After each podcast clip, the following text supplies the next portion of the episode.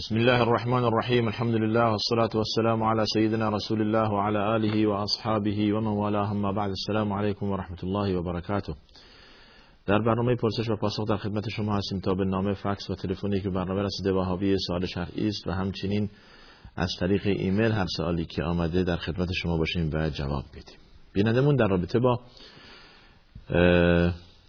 اینکه پدرشون مریض هست و گفته که یک سال پول به کسی بدهد و براش نماز بخواند و روزه بگیرد. آیا جایز هست؟ ببینید نماز فرض است فرض عین هست. برای هر فردی که شعور و درکش باقی باشد. تا هر زمان که شما عقلتون پابرجاست نماز بر شما واجب است. حالا کیفیت ادای آن دیگه بستگی به توانایی شما دارد. توجه فرمودید کیفیت ادای نماز برای مردان در صف جماعت در مسجد.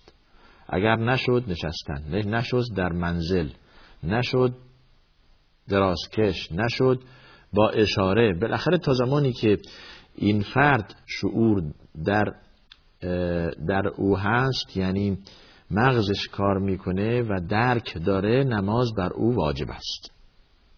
حالا با هر کیفیتی که توانست. به دلیل آیه شریفه که میفرماید فتقوا الله هم استطعتم. به اندازه که در توانتون بود متقی باشید. حالا این که کسی را کرایه بدید یا پول بدید به جای شما نماز بخواند این وارد نشده و خلاف شرعه و جایز نیست. توجه فرمودید؟ این در رابطه موضوع نمازتون. پس بنابراین نماز نباید قضا بشود. تحت هر شرایطی است. شما بیمار هستید در حال بیماری همونطور که می‌توانید نماز می‌خوانید. شما مشغول هستید در در ادا در اسنای عمل همونطور که دارید کار می‌کنید و در اداره دولتی هستید کارمند هستید کار آزاد دارید در همون لحظه نماز می‌خوانید با همون کیفیت. با هر طوری که هستید باید نماز رو نگذارید. نماز قضا بشه. حالت سفر جداست. مسافرت می‌تونه نمازش رو به تأخیر بندازه می‌تونه قصر کنه می‌تونه جمع کنه. اون مسئله جداگانه است. میمونه روزه. شما گفتید که برای روزه هم کسی را کرایه کند پول بدهد که به جاش روزه باشه. این چنین لازم نیست. خدا میفرماد فعدت من ایام اخر. کسی که مریضه یا ناتوان هست یا مسافره قضای روزه برود. حالا که شما مرض مزمن دارید یعنی همیشه مریض هستید کفاره روزه بدهید. کفاره یعنی اطعام غذا دادن یک فقیر در هر روز. شما سی روز سی تا فقیر رو غذا بدید. این یک کفاره رمزی است. به هر فقیری غذا یک روز دادن یعنی ما عادل مثلا اون چی که معادل 15 درهم حالا ما اینجا در امارات هستیم مثلا. توجه کردید؟ یا دو سه هزار تومن مثلا. بنابراین پس کسی که نمی‌تواند روزه بگیرد روزه باشد به جای به ازای هر روز یک فقیر را غذا می‌دهد. این کفاره سی روز رمضان که نمی‌تواند روزه باشد. از کردم زمانی که مرض مزمن باشد. یعنی هرگز دیگه بهبودی در این نیست. ولی به علت کهنسالی به علت پیشرفتگی مرض و و تا آخر. اما اگر شما امسال مریض هستید و نتوانستید و امید بهبودی در شما هست قضای رمضان مافات بر شما واجب است. توجه فرمودید باعث قضای آن آن چند روزی که شما افتار کردید و روز نرفتید روزه بگیرید. بله. لطفا بفرمایید برنامه ظهر نیز از طریق ماهواره پخش شد از بندر عباس بینندمون زنگ زدن این که حالا که زمانی که تابستان میشه ببینید برنامه بهتر شما می‌تونید از آنتن زمینی و محلی ببینید. ولی وقت برنامه ماهواره ما بعد از نماز صبح هر روز به وقت شارجه هست. عرض می‌کنم بعد از نماز ساعت معینی عرض نکردم که در فصول چهارگانه فرق می‌کنه. یا ممکنه حتی روز در هر روز برای که به وقت نماز برنامه پخش میشه. نه به وقت ساعت معینی. خب در تابستان و زمستان وقت نماز صبح فرق می‌کنه. وقت نماز صبح در زمستان شیشه و در تابستان ساعت چهار. پس بنابراین بعد از نماز فجر هر روز به مدت یک ساعت برنامه فارسی پخش میشه. هر روز. روزانه. و بقیه اوقات هم در روی کانال های دیگه آنتن محلی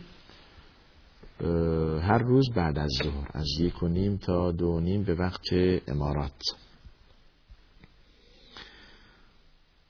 از مسکو زنگ زدن گفتن که پسر غیر شرعی دارد از زنی که با آن ازدواج نکرده بعد شماره تلفن دادن که ما باشون زنگ بزنیم. ما از این تریبون جواب میدیم که طبق حدیث اومده الولد للفراش.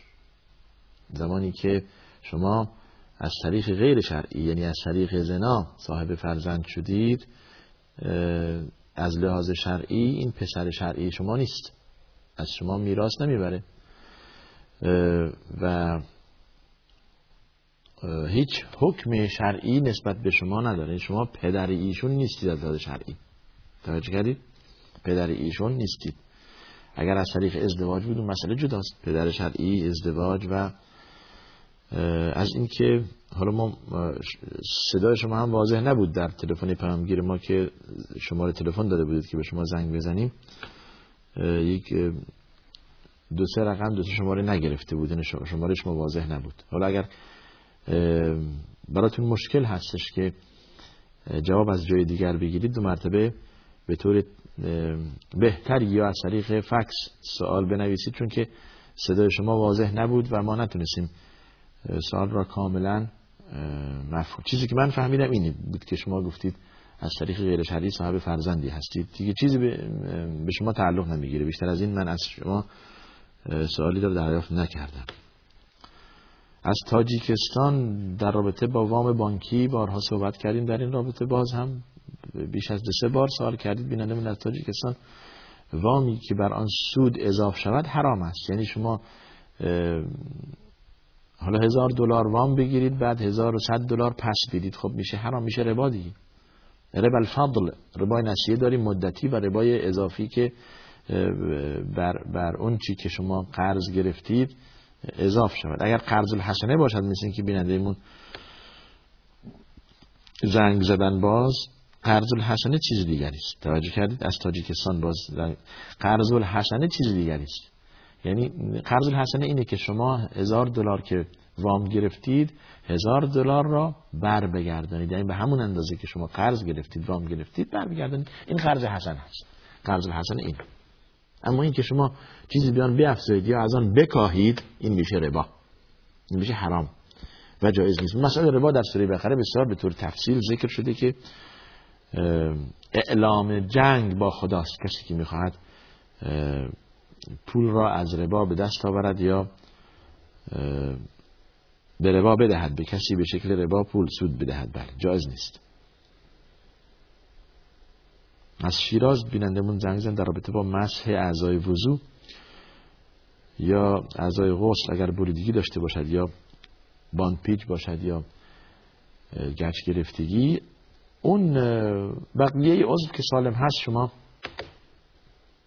شما می‌شوید بعد تیمم می‌کنید. تیمم خیلی ساده هست. دو سه روایت در این رابطه ذکر شده. اینکه دست به خاک می‌زنید یا چیزی که گرد داشته باشه. همون مبلمان خونتون کافی است. همون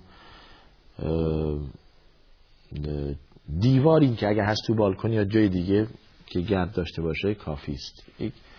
بازم این حالت تعبد داره یعنی چیز رمزی است. لازم نیست که حتما خاک باشه و خاک بلند بشه و نه. گرد داشته باشه کافی است. یک بار دست می‌زنید به صورتتون و یک بار دست می‌زنید دست تا آرنجی در مذهب شافعی اینطور هست دست چپ هم همینطور. اما در روایت دیگه اومده که شما دست می‌زنید به صورت و یا دست می‌زنید به, به, خاک بعد به دستتون تا این کو تا مفصل کوه خودتون. همون هم کافی است. یا اینکه حتی یک بار هم یک بار دست بزنید به خاک. اول به صورتتون بعد دستتون تا کو کافی است. هر دو سه روایت صحیح هست به هر کدوم عمل کنید. تیمم شما جائز هست. بله. بعد گفتید کسانی که از حج برمیگردن از توانایی دعوتی دعوت کردن مردم رو داشته باشن مردم دعوت کنند برای نهار برای شام کادو بدن.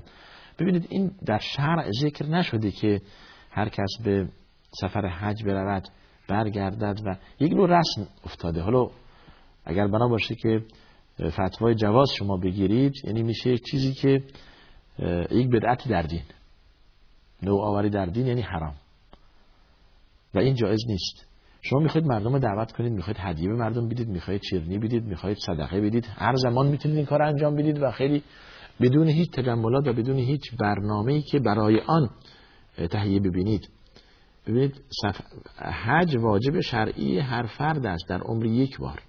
مثل نماز که در شبانه روزی پنج بار مثل روزه که در سال یک بار زکات و همچنین. پس زیارت خانه خدا و حج خانه خدا در عمر یک بار واجب میشه برای هر فرد مسلمان که توانایی رفتن به اونجا داشته باشد یا معنای توانایی در او ایجاد شده باشد این دیگه نمی‌خواد که زمانی که بر بگرده مردم هدیه بده یوحناس من از حج برگشتم حالا این برای شما تسبیح برای شما جانماز و سجاده هست برای شما هدیه ساعت و قلم و نمی‌دونم برای دیگران.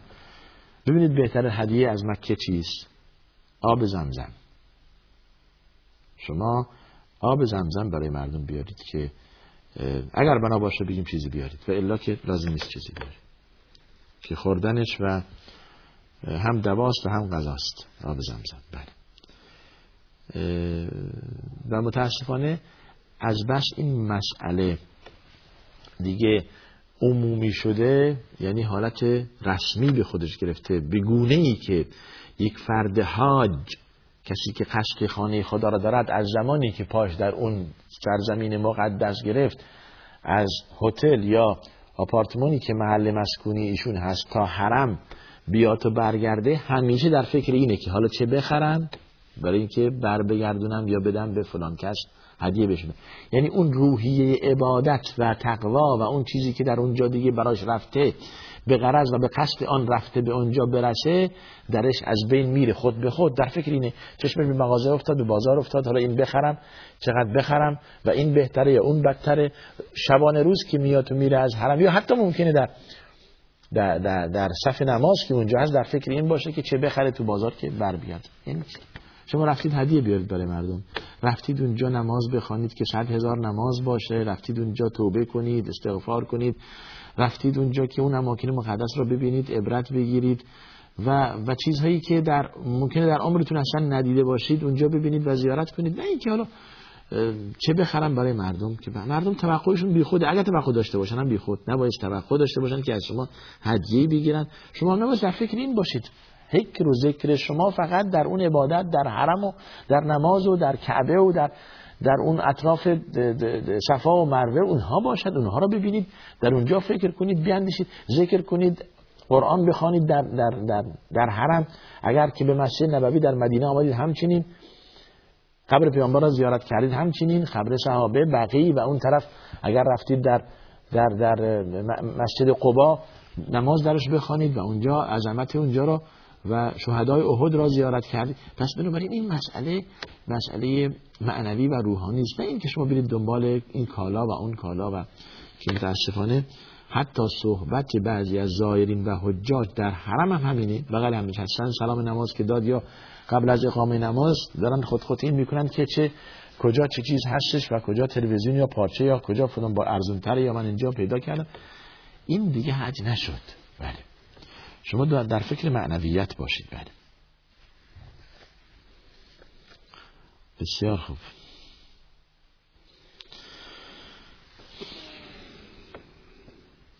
در حال رانندگی گفتید که اگر مانتوی گشاد و تیره پوشیده باشید و روسریتون هم هجابتون کامل باشه اشکال نه اشکالی نداره. چون گفتید حالا شما نمی‌تونید در حال رانندگی چادر به سرتون کنید. ببینید مهم اینه که شما موی سرتون ستر باشه پوشیده باشه و یک لباس گشاد به تنتون باشه که عضو بدنتون را ظاهر نسازد. و آرایشی ظاهرا نباشد که که چشمگیر باشه که مردان را به فتنه بیاندازد. این خلاصه هجاب آن است که بدن شما را ستر کند و تحت مردان را مردان نامحرم رو تحت تاثیر خود قرار ندهد. توجه فرمودید این هجاب صحیح است. درباره تسبیح گفتید من عادت دارم چیز درباره آلت تسبیح نیومده که شما با آن سی تا دانه تسبیح یا یا سی و ستا یا یا 99 تا یا چند عدد با اون سبحان الله و الحمدلله بگویید. ذکر تسبیح بدون هیچ آلتی سبحان الله بگویید حالا با انگشت دستتون مثلا بگویید. اشکال نداره سبحان الله و الحمدلله و لا اله الا الله والله اکبر. لذا نزد برخی از اهل علم این این خود بدعت هست. یعنی این دست گرفت. برای که هیچ وقت رسول صلی الله علیه با آلتی با شیعی ذکر خدا نمی‌کردن با ت... که تسبیح بگویند سبحان الله و الحمدلله و لا اله الا الله با با, با آلت چیزی که شم بشمارد شمارش کند. ولو تسبیح که معروف است به تسبیح. پس بنابراین بعضی وقت میشه که شعار اهل فسق هم هست. اون دلالایی که خرید و فروش املاک کنن می‌دونم یا ماشین می‌کنن هم دارستشون دارن حرکت میدن همینطوری بازی باش میگن مثل مثل دم سی بیشی دم کلیدی عادت دارن. این تشبیه شده ملعبه دستشون. بله. لذا برخی علما این را اسمش گذاشتن مسبحه و مقبحه و ملعبه. یعنی بعضی باش ذکر می‌کنن بعضی هم باش بازی می‌کنن ملعبه از بعضی هم اهل فسق اهل عباد اصلا نیستن دارن همینطور دستشون یکی به ایشون نمیاد اصلا. خیلی قبیهه که این حالتی که باشه تسبیح میشه دست افراد فاسق و فاجر باشه. بله. در کل حال شما با همینطور ذکر کنید بهتر از آن است که با دستتون ذکر کنید بهتر از آن است که با تسبیح بسیار خوب. بعد گفتید ظهور حضرت مهدی از نظر اهل سنت از اهل سنت چیز به نام ظهور نداریم. تولد داریم. توجه برای که غائب نیست که ظاهر شود از نظر اهل سنت. از نظر اهل سنت حضرت امام مهدی از ذریه حضرت فاطمه هست و اسم ایشون و نام ایشون نام حضرت رسول الله و نام پدرشون همچنین و در آخر زمان تولد می شود تولد می شود و و بعد از آن یعنی که قیامت برپا میشه و مسائل نزول حضرت عیسی و نماز خوندن پشت سر ایشون و در بیت المقدس و بیعت در رکن یمانی و بین حجر الاسود در کعبه و خروج ارتشی که برای جنگ با با مهدی در در مکه قبل از اینکه به مکه برسد خصم می شود در در زمین فرو می رود این روایت هست از نظر اهل سنت ولی ظهور نیست. یعنی از نظر سنت چیزی تولد نشدن. از نظر اهل سنت حضرت مهدی هنوز تولد نشدند. کی تولد می شوند الله اعلم. در آخر زمان زمانی که قیامت می خواهد برپا شود. نشانه هایی که نشانه هایی که گفتم هم همچنین که از اسمش اسم حضرت محمد هستش نامش هم همینطور از بنی قحطان از ذریه حضرت فاطمه رضی الله عنهاست و خود هم انکار می‌کند که که مهدی است. بله. بعد باش بیعت میشه بین رکن یمانی و حجر الاسود. این روایت از نظر اهل سنت هست. بسیار خوب. ظاهرا چند تا ایمیل هم داریم.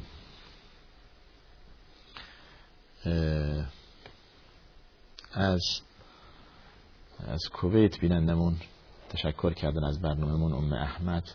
گفتی که من از متابعین برنامه شما هستم به عربی برای ما ایمیل فرستادن. برنامه بسیار جالبی تشکر می‌کنن ما هم از شما تشکر می‌کنیم. بله. بسیار خوب. ما متاسفانه مسئله این فونت هنوز حل نشده.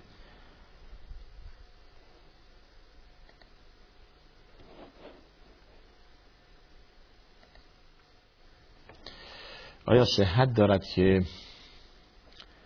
یکی از دختران حضرت علی علیه السلام زن خلیفه دوم بوده توضیح دهید؟ بله. بله این صحت دارد و اون دختری که زن حضرت عمر رضی الله عنه بوده ام کلثوم دختر حضرت علی خواهر امام حسین رضی الله عنه مجمعین. و این مسئله در سال این ازدواج مبارک در سال 17 در زیخده سال 17 هجری انجام گرفت و و بعد از ازدواج دو فرزند از از حضرت عمر حضرت ام کلثوم رضی الله عنها داشتند به نام فاطمه و زید. فاطمه و زید. بعد از اینکه حضرت عمر شهید شدن در محراب به دست ابی لؤلؤ مجوسی حضرت علی بعد از پایان عده از خانه حضرت عمر بردن به خانه خود بعد به ازدواج عبدالله ابن جعفر ابن ابی طالب در آوردن و یکی از بنی عم آل بیت. یعنی بعد از اینکه حضرت عمر دیگه شهید شد. و این در تاریخ تبری ذکر شده در بهار الانوار ذکر شده در فروع کافی ذکر شده. هر شود که و در کتب دیگه در مراجع دیگه. و این صحت دارد؟ ببینید این مسئله دال بر الفت و محبت آل بیت و صحابه کرام بوده رضی الله عنهم اجمعین که به هم دیگه تزویج ازدواج به هم دیگه دختر حضرت علی زن حضرت عمر دختر حضرت عمر زن رسول الله صلی الله علیه و سلم و همچنین همه به هم دیگه پیوند داشتن بله. این چیزی که ادعا کردم عرض کردم در, در سیر علم النبلا هم ذکر شده جلد دوم صفحه 125 و در فروع کافی جلد ششم صفحه 115 و در تاریخ تبری هم جلد دوم صفحه 564 و در مراجع دیگر. بسیار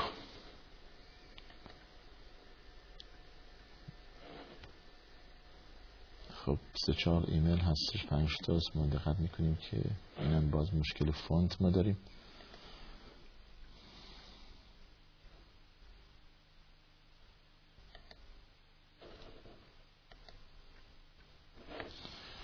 در یکی از برنامه های خود ادعا کردید امام جعفر علیه السلام امام جعفر صادق فرموده من از ابوبکر دو بار تولد شدم آیا می‌توانید توضیح دهید؟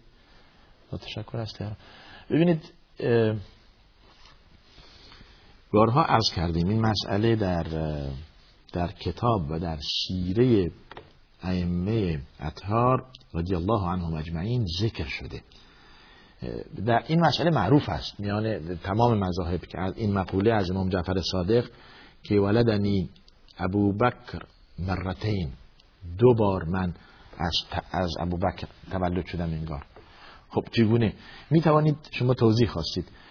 می توانید بپرسید که مادر امام جعفر صادق کیست؟ مادر امام جعفر صادق ام فروه. ام فروه خب این یکی از پسر پسر زاده ابوبکر صدیقه. توجه فرمودید؟ یعنی میشه ام فروه دختر قاسم ابن ابوبکر صدیق. ام فروه بنت قاسم بنت ابوبکر بنت صدیق. و مادر ام فروه اسما بنت عبدالرحمن ابن ابوبکر صدیق میشه. پس بنابراین از دو طریق انگار امام جعفر صادق از ابوبکر.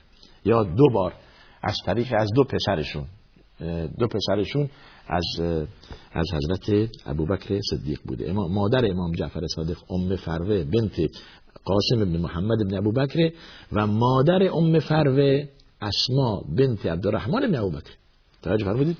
و این مسئله در کتاب های در اصول کافی هم ذکر شده در عمدت طالبین ذکر شده در کتاب های اهل سنت هم زیاد ذکر شده.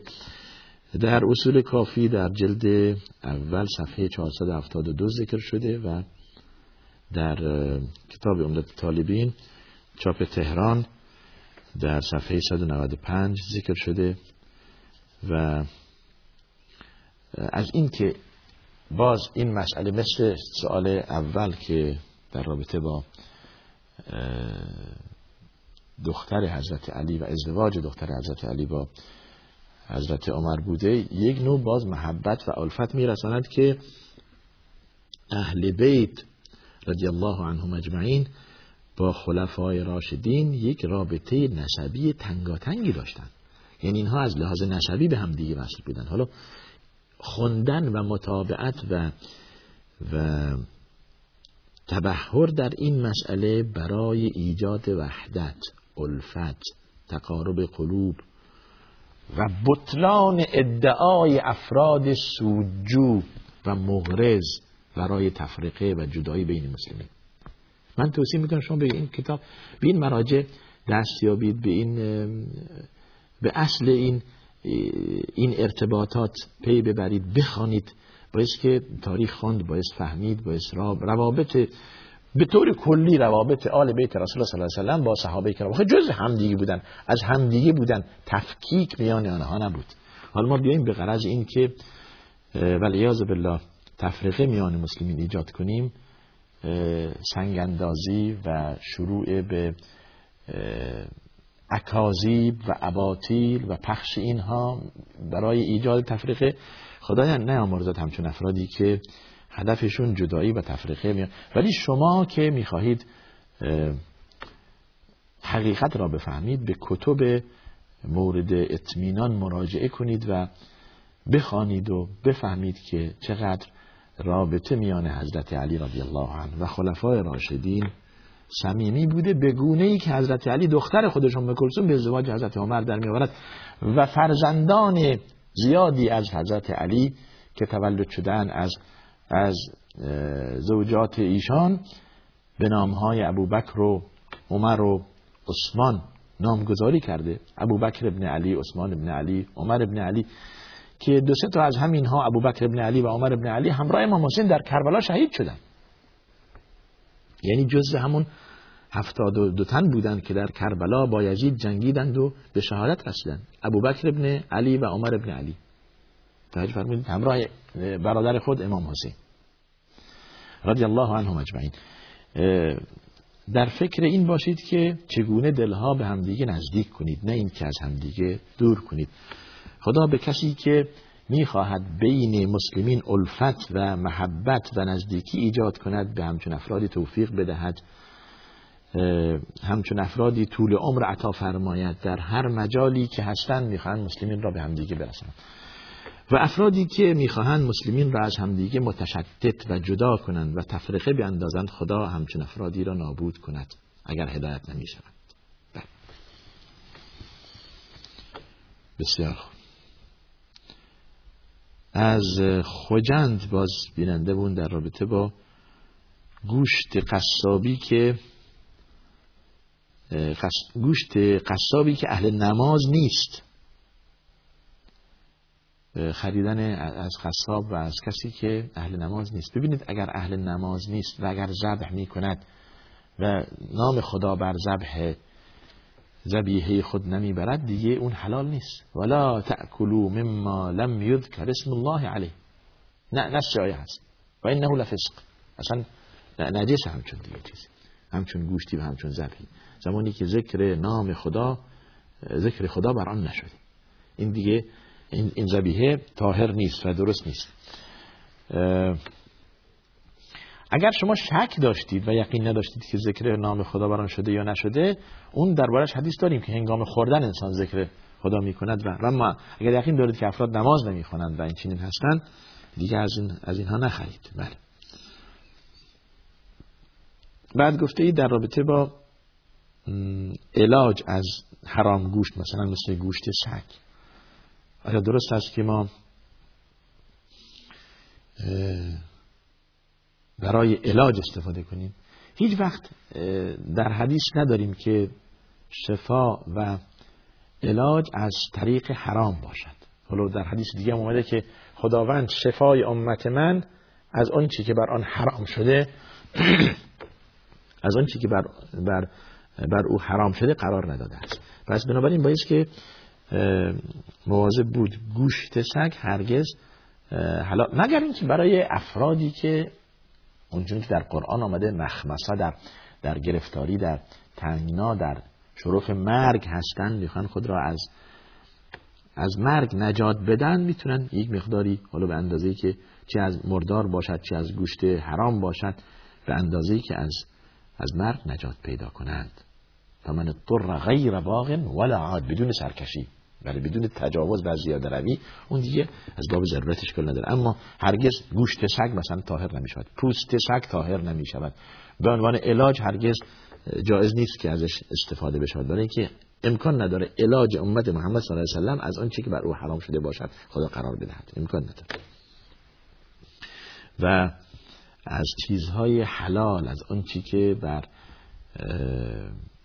برای انسان حلال هست و و خداوند حلال کرده که حلال خدا به مراتب خیلی بیشتر از حرام خداست. یعنی حرام در مقابل حلال خیلی اندک هست. یعنی انگشت ماره گوشت سگ گوشت خنزیر و مردار مثلا حرام هست. بقیه گوشت ها یا گوشتی که مثلا حیوانی که درش نست آمده شکاری باشد نیش داشته باشد یا مثلا منقار داشته باشد همچون چیزی که اما بقیه پرندگان بقیه حیوانات همه حلال گوشتند و و یک منتی است که خداوند بر امت محمد صلی الله علیه و نهاده که از تمام لذایز دنیوی استفاده کنند این همه میوه ها و این همه تحریمی در آن نیامده. مگر چیزی که بر انسان ضرر داشته باشه حالا اینها که حرام هستن اتفاقا ضرر دارند. بله. مثلا گوشت گوشت سگ هرگز با گوشت خوک با اون میکروبی با اون کرمی که در آن هست هرگز پخته نمیشه که شما بپزید و بگوید از بین ببرید اون میکروبی که سگ با زبان خود از از ممکنه از نجاست خود به بله به بدن خود میرساند.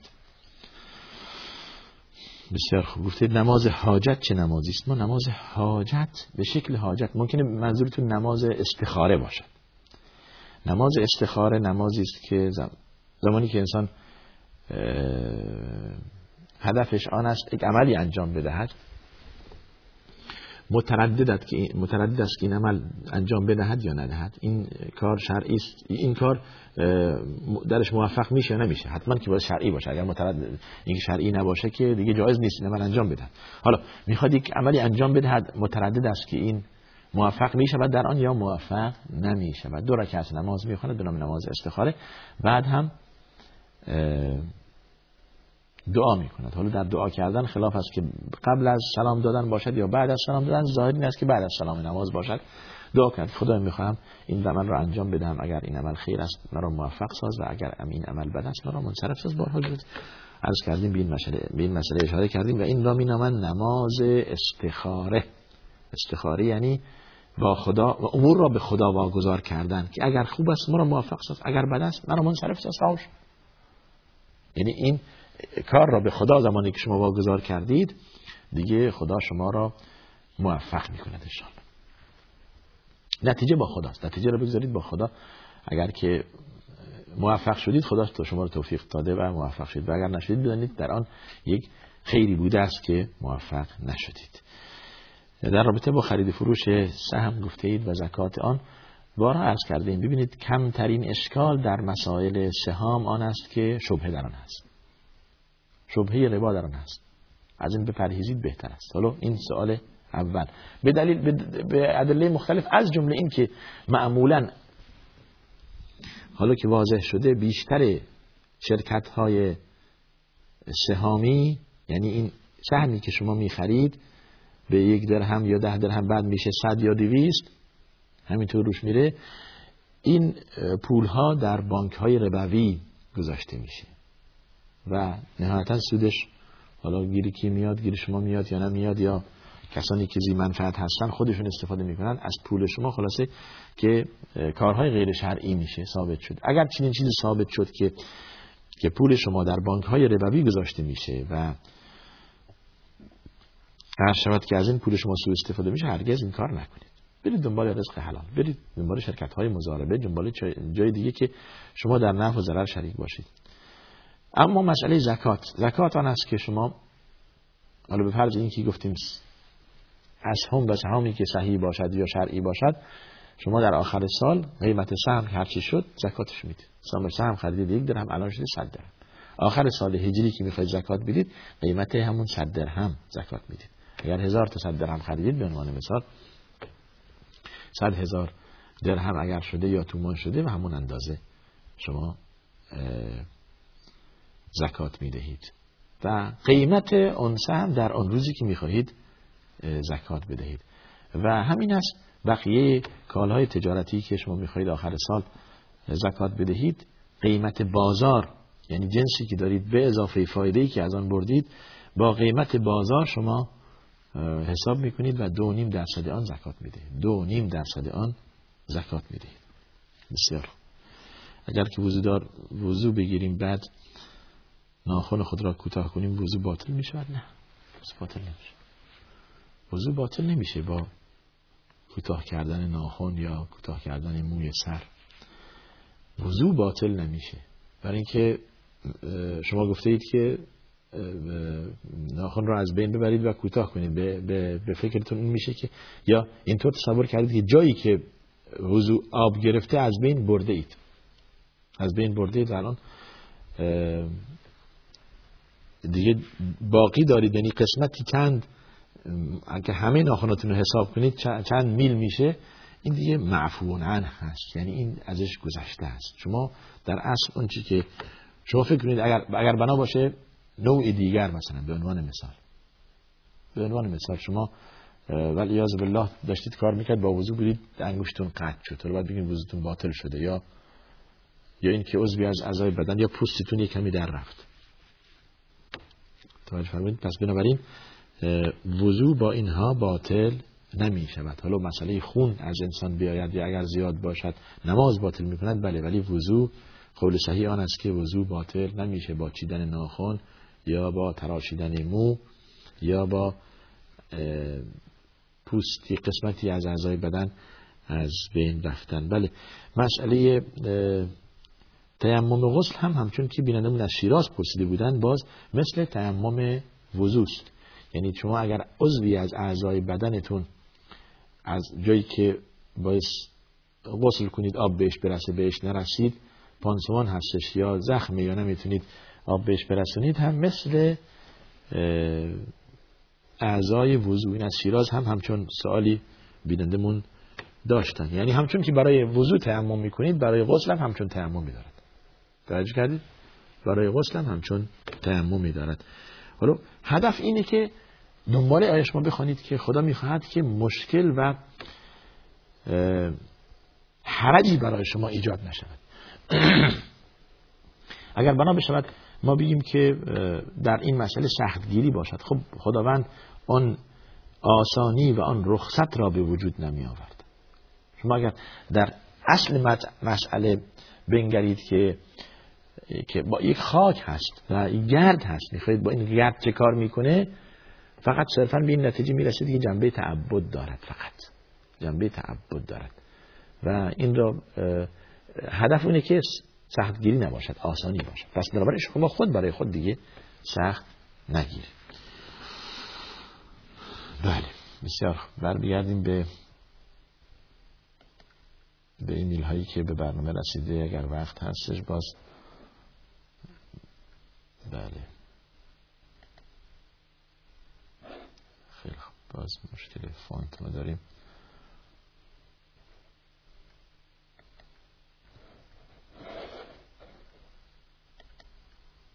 در رابطه با بعضی کلمات پرسیدن بینندمون حالا این خیلی مهمی نیست. انت و رکز و جدد و لا شرقیه و لا غربیه در سوره نور اومده. منظور اون لا شرقیه و لا غربیه در سوره نور یعنی توضیحش صفات خداست. الله نور السماوات و الارض مثل نوره کمشکات فیها مصباح. نهایتا میفرماید که این مصباح زمانی که شما یعنی این چراغ زمانی که در یک تاقچه قرار بدهید و در آن یک زیتونی باشد این روغن زیتون از درختی گرفته باشد که لا شرقیه ولا غربیه. نه از نه صد درصد زیر سایه این درخت رشد کرده نه صد درصد زیر آفتاب. رشد کرده. نصفش در آت... نصف روز در سایه بوده و نصف روز در چی بوده؟ در آفتاب بوده. منظور از لا شرقیه ولا غربیه این هستش. توجه کردید؟ بله. خب این که پس بسیار خوب.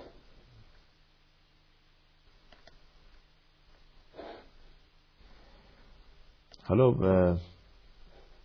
این وقت هم می‌گیره این مرتب به بسیار خوب. ظاهرا این فونت دیگه عوض نمیشه. دینی سیاسی. بله در رابطه با جشن تولد رسول الله صلی الله علیه وسلم ما بارها عرض کردیم که خود رسول الله صلی الله علیه وسلم و صحابه کرام ابوبکر صدیق و عمر فاروق و حضرت عثمان و حضرت علی و بقیه صحابه امام حسن و امام حسین و سایر صحابه و یاران رسول الله صلی الله علیه و برای تولد رسول الله صلی الله علیه و جشن نگرفتن. لذا نزد اهل علم این را بدعت مینامند یعنی چیزی که رسول الله صلی الله علیه و برای خودش انجام نداده. صحابه و آل بیت برای رسول الله صلی الله علیه و انجام ندادند. حالا ما از خود این رو اختیار اختراع کنیم و این چیزی نوآوری در دین میشه. و که متاسفانه بعضی خیلی بهش اهمیت میدن. حتی تا پاسی از شب بیدارن نماز صبحشون قضا میشه به خاطر یک چیزی که غیر شرعی ممکنه بوده باشد در یک مجالسی غیر از این که صرفا در دوازه ربیع الاول باشد در وقتی دیگر اشکال نداره که انسان به باید هم نه که باید به فرزندان خود به مردم بفهماند. تاریخ تولد رسول الله صلی الله علیه و زندگی این بزرگوار جهاد این بزرگوار زحمت و مشقت و عزت آزاری که در رابطه با دعوت و توحید و نشر توحید متحمل شدن و طول عمر شریف از زمان تولد تا زمان رحلت از زمان بعثت تا رحلت رحلت اینها برای خود برای دیگران برای فرزندان شرح دهد توضیح دهد. بسیار چیز جالبیه. امهات مؤمنین زوجات طاهرات چه زندگی داشتن برای مردم توضیح دهد. هر مناسبتی که آمد. اما نه این که صرفا برای دوازده ربیع الاول باشد. باید این را بدانید که دوازده ربیع الاول اگر که تولد رسول الله صلی الله علیه و هستش وفات این حضرت هم در دوازده ربیع الاول بوده است. توجه فرمودید؟ پس بنابراین تبعیت از رسول الله صلی الله علیه و لازم هست و اون چی که در سیرت و تاریخ این بزرگوار ذکر شده لازم هست که خداوند میفرماید اطیع الله و اطیع رسول از خدا و رسولش تبعیت کنید. تبعیت از خدا و رسول یعنی فرامین آن را انجام دادن سنت آن را پیاده کردن در سیره آن خوندن و فهمیدن و یاد گرفتن. محبت آن را در دل داشتن محبت آل بیت رسول الله صلی الله علیه و را در دل داشتن به خدا مختن به فرزندان یاد دادن و به دیگران هم توضیح و شرح دادن. این واجب شرعی هر مسلمان است اما نه به خاطر یک مناسبت. توجه فرمودید؟ انشاءالله که ما دین را بفهمیم و دین را صحیح یاد بگیریم و بدان عمل کنیم. خدا توفیق بده به ما و شما که جزو پیروان صحیح رسول الله صلی الله علیه وسلم باشیم به سنت آن عمل کنیم و روز قیامت هم خداوند اجازه دهد به رسول الله صلی الله علیه وسلم که شفاخواه ما باشد. برای ما و شما. آمین. نهایتا آدرس برنامه ما تلویزیون شارجه صندوق پستی 111 فکس 566 99 99 و تلفن پیامگیر ما با کد امارت یعنی 20 900 و هفتاد و یک شیش پنجاه یازده دویست و سی و پنج. این تلفن پیامگیر ماست و ایمیل ما هم که همچون در روی صحنه میاد پرسش و پاسخ از شارجا تیوی دات ای ای در خدمت شما هستیم. به اینکه هر زمان نامه یا سوال شما به برنامه برسد ما هم مثل همچون روزی به شما پاسخ بدهیم و آخر دعوانا الحمدلله رب العالمین صلی الله وسلم علی سیدنا محمد و علی آله و صحبه اجمعین.